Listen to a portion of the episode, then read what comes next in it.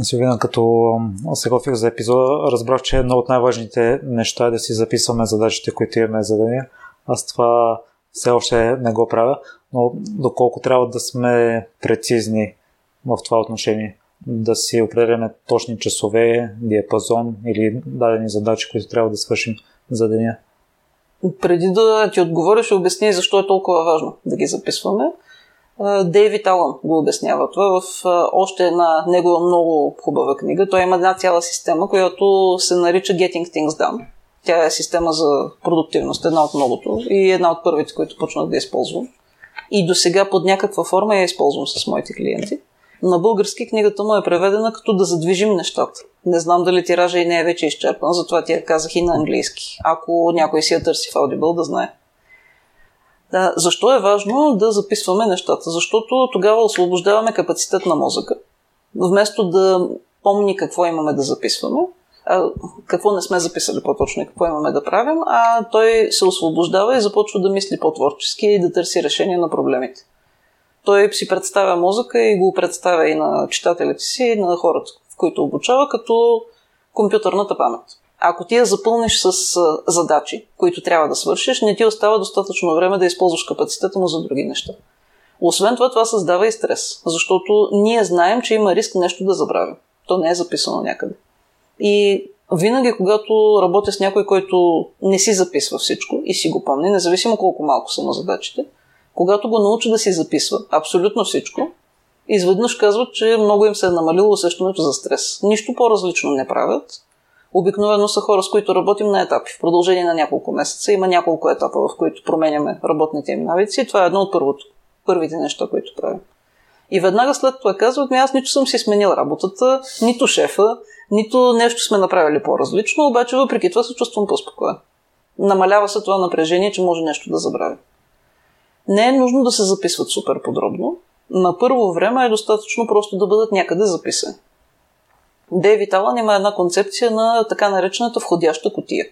Тоест, във всеки момент, когато нещо ни хрумне, било то задача, която трябва да свършим и още не сме записали, или нова идея, или някой ни каже нещо, което ние искаме да запомним, примерно препоръча ни книга, която искаме да прочетем или ни възложи задача, записваме си го някъде. Толкова подробно, колкото ни е необходимо, за да не го забравим. И то стои в входящата ни котия. Когато той си е разработвал системата, тогава все още се е работило масово много с хартия по офисите и той е съветвал хората входящата им котия да бъде едно такова отделение. Да, даже не знам как се казват сега, но сигурно си ги виждал по бюрата в офисите, където се пъхат листове. Едното от тези неща да си го отделят за входяща котия, да си пишат на някакви бележки задачите и да ги слагат там. И веднъж в деня да отделят по, по около час или може и повече, ако имат много неща, и да обработват входящата котия. При обработката на входящата котия тогава вече разглеждаш всяка от задачите и преценяваш ти реално искаш ли да я вършиш каква задача точно е това. Тоест, дали е нещо, което трябва да ти влезе в график. Ако трябва да ти влезе в графика, кога да влезе. Дали начина по който си е записал е достатъчно подробен или трябва да добавиш още нещо. Така че докато и дойде времето да я вършиш, да не забравиш подробностите. Но основното е просто да я запишеш някъде, за да не ти заема мозък. И да я запишеш с достатъчна степен на подробност, за да не се налага после да се мъчиш. Като си прегледаш ходящата котия на другия ден, да се сетиш какво си имал предвид. И въпреки че аз от много години го правя това, сигурно от 15 вече, все още я правя тази грешка. Понякога записвам недостатъчно подробно. И то е много трудно да се определи. Всеки човек трябва сам да си определи кое е достатъчно подробно за него. Въпросът е просто да, да си я запишеш, така че за тебе да има смисъл. И да можеш да се сетиш след това. Какво си имал предвид. Аз съм не успя да разбера, ако си запишем задачите за деня, всъщност от към време, доколко точно трябва да са разграфени, или ти по какъв начин си записваш задачите за деня? Аз може би малко предистория трябва да ти дам за начина по който по принцип аз работя и по който обучаваме хората да работят. Първоначално, когато някой работи, първата задача, която му даваме е да си работи по стария начин, както до сега, но да започне да засича времето. Защото много често, в около 80-90% от случаите, хората не познават себе си и не знаят колко време всъщност им отнема, за да свършат която и да било задача. Ако ти го знаеш със сигурност, значи си от малкото хора, които в момента, в който видят задачата, могат да кажат колко имат нея. Това умение се развива, ако първо се опознаем и си знаем колко всъщност ни отнема всяка задача. И понеже аз го имам вече много развито, пропусна да го кажа в самото начало. След като прекараш около седмица, записвайки си абсолютно всяка задача, колко време ти е отнела, вече можеш да видиш. Казвам седмица, защото в някои случаи, примерно в конкретния ден ще си изморен и някоя задача ще ти върви по-бавно. В други случаи същото нещо ще върви по-бързо. И има и неща, които не правим всеки ден, нагоре-долу веднъж седмично. Ако има и неща, които правиш редовно, но веднъж в месеца или на две седмици, тогава пак съответния период взимаш, за да можеш да засечеш. След това си правиш, описваш си задачите по вид и си правиш средно аритметично за времето. Тоест, примерно, един ден, ако си обработваш имейлите за един час, а друг ден горе-долу същото количество за два, взимаш средно аритметично.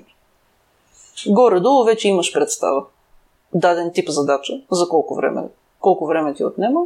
В момента, в който си я записваш в входящата котия, можеш да си сложиш и някаква кратка бележка тази задача за колко време. Но ако свикнеш да продължиш да си засичаш времето и да си правиш от време на време анализ, кое колко време ти отнема, с много почнах да повтарям време, няма как.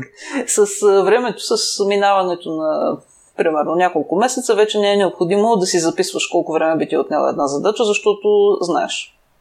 Но тук говорим за момента, в който ги записваш в входящата котия. Когато ги вадиш от входящата година и ги вписваш в графика си, тогава е добре вече да си записваш и колко време ти отнема задачата, за да можеш реалистично да прецениш за колко задачи имаш време през деня. Отново, аз вече не е нужно да го правя, освен за задачи, които са ми много нови. Например, обработка на имейли, аз вече толкова години ги правя и те са толкова еднотипни, че никога, когато ги вкарвам в графика си, не си записвам колко време ще ми отнеме, защото аз просто знам. Видели обработка на имейли, аз знам колко време ми трябва. Или писане. Едно от новото неща, които в момента правя, е пиша сценарии за едно предаване по БНТ на тема информационни технологии. Вече, ако си пиша в дневния график задачата писане на сценарии, аз знам, че това винаги отнема между 2 часа и 2 часа и половина и не е нужно да го вписвам. Горе-долу така се получава. Докато свикнеш колко време ти отнема една задача, записваш, с времето вече просто няма да ти е нужно, че си знаеш. Не успях много да разбера. В входящата котия си записваш всяка бъдеща задача? А... Всичко, всичко, което ти е в главата, за да не се налага да го помниш. Всяко нещо, което ти мине през главата и си кажеш, е, това трябва да го свърши. И от нея след това вадиш и решаваш кога точно ще го свършиш и го вписваш в съответния график. И от... Не, а, забравих да кажа нещо. От, в тази входяща котия, ако извадиш нещо, което трябва да се прави за по-късно, но не си решил все още за кога, има един списък за по-късно, който се преглежда веднъж в месец. Тоест, извадено от входящата котия, принципа е никога нещото да не се връща обратно там.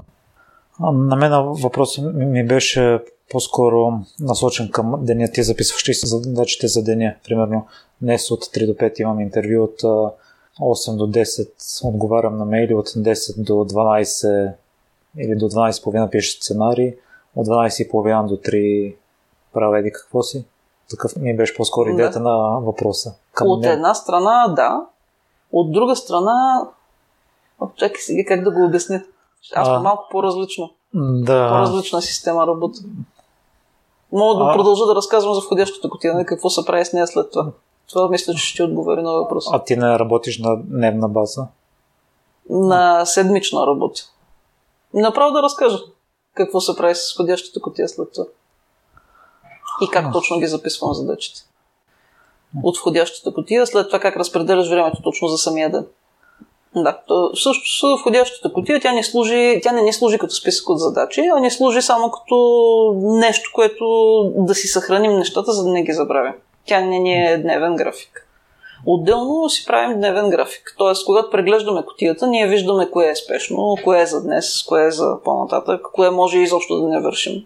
Просто сме го записали, за да не го мислим, но после установяваме, че няма да се занимаваме с него по някаква причина. Примерно, аз често записвам книги, които някой ми е препоръчал, но след това, примерно, решавам, че всъщност тази тема не ми е чак толкова важна и няма да правя нищо по въпроса. Тази книга няма да я чета, просто това го забравям и го изхвърлям от котията. Веднъж в деня, в края на всеки ден, аз планирам следващия. И какво правя? Разглеждам дали има нещо в котията, което е за утре. По принцип никога не поемам задачи за днес Това е също много важно, много разбърква графика. С времето хората свикват да не ти дават задачи от днес за днес. Даже имаше и още един автор, но в момента не мога да се сетя как се казваше, който имаше цяла книга, наречена Do It Tomorrow. Основната му теза беше абсолютно никога да не, отлагам, да не приемаме задачи за днес и винаги да ги отлагаме за утре, за да имаме време да ги обмислим.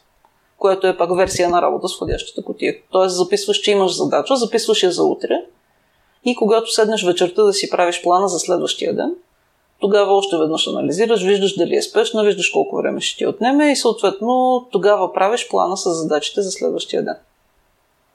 Определяш кои са трите най-важни и най-спешни, които задължително трябва да се свършат и ги слагаш първи. За всяко отбелязваш колко време ще ти отнеме. След това аз имам не конкретни задачи, ами имам някакви блокове от време, които са ми вече блокирани. Те са ми блокирани за месеци напред. Примерно, знам, че винаги, когато си приключа задачите, колкото и време да ми отнемат те, след това трябва да започна 2 часа да работя по първата цел. След това, ако остане време, втората по важност цел има още 2 часа и накрая третата. В повечето случаи задачите, които са ми относително спешни, не ми отнемат повече от 2 часа, така че всичко са нагласи идеално. Свършвам спешното и след това имам по 2 часа за работа за всяка от целите. И в тези два часа вече успявам да, колкото успея да напъхам някакви задачи от входящата котия за съответния ден, слагам ги. И това също представлява плана за деня. Взети някакви задачи, които аз знам горе-долу колко време ми отнемат по принцип. Виждам дали ще успеят да влязат в съответните блокове или не. Ако има някакъв случай, в който задачата е непрекъсваема, пък е по-дълга, може и да удължа съответния блок. Например, ако имам да пиша някаква статия, която изисква 4 часа, и по някаква причина искам и проучване, и писане, и всичко останало да си го вкарам наведнъж. Тогава удължавам съответния блок за писане от 2 на 4 часа и третия по важност отпада, защото до края на деня ще имам време само за втория. Горе-долу това е механизма, по който аз работя. С клиенти, които са в началото на такъв тип работа и не по-трудно, просто стигаме до там да определим поне трите най-важни задачи, да ги пишем тях в плана за следващия ден и това да е списък с задачи, които те следват.